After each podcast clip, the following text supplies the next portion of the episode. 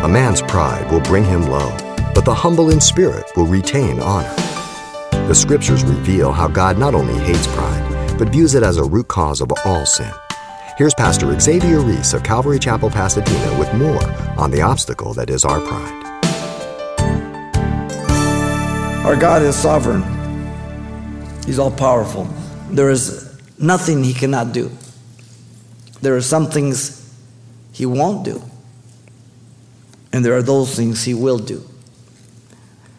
1 John 5 14. Now, this is the confidence that we have in Him that if we ask anything according to His will, He hears us. So, if I want to know God's will, I need to know God's Word. God's will has nothing to do with my emotions, my feelings, or my opinions. It has everything to do with His Word. That's where His will is hidden. And it's really not hidden, but it's there for us to search out. Now, the pride of man is a great obstacle for His good. Pride keeps us from um, seeing that we need help. Pride keeps us from receiving the help. And pride keeps us from humbling ourselves. It's innate in man. The heart of man is deceitful, desperately wicked, Jeremiah 17 9. I, I got to fight it every day. I got to fight it all the time. 1 Peter 5 5 says, Likewise, you younger people, submit yourselves to the elder. Yes, all of you be submissive to one another and be clothed with humility, for God resists the proud, but gives grace to the humble. God is always ready and willing to do for us so much more than we want God to do. Proud men and women become humble servants of God. Angry men and women become compassionate individuals. Self centered people become concerned about others.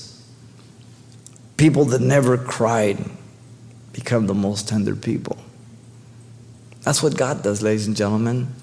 And how I've seen this through the past 38 years as your pastor. You've here 31 years, but in ministry. And I've seen just heart people broken.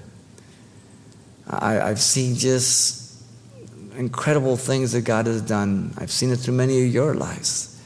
Here you sit clothed and sane. Stop and think where you would be if you weren't walking with God. I would, uh, it's a scary thought. We must always direct people to Jesus as the one to seek and the one who's going to work in their lives. I must always make very clear that I'm merely a vessel, that I don't have all the answers, but I'm willing to be available, but I'm not the key. Very important. It's no problem for him. We have the problem. He's sovereign, he can do as he wills. That's the easy part. The hard part is to deal with our hearts. You've been listening to Simple Truths with Pastor Xavier Reese, a daily devotional of the enriching and precious truths found in God's Word. We appreciate you listening each weekday at this time, but you can hear this program again by following the radio listings link at calvarychapelpasadena.com. For more on the other ministries at Calvary Chapel Pasadena, visit our website. There you'll find information about weekly events, Pastor Xavier's messages, even online booklets in English and Spanish. It's all at calvarychapelpasadena.com. Simple Truths is a radio ministry of Calvary Chapel, Pasadena.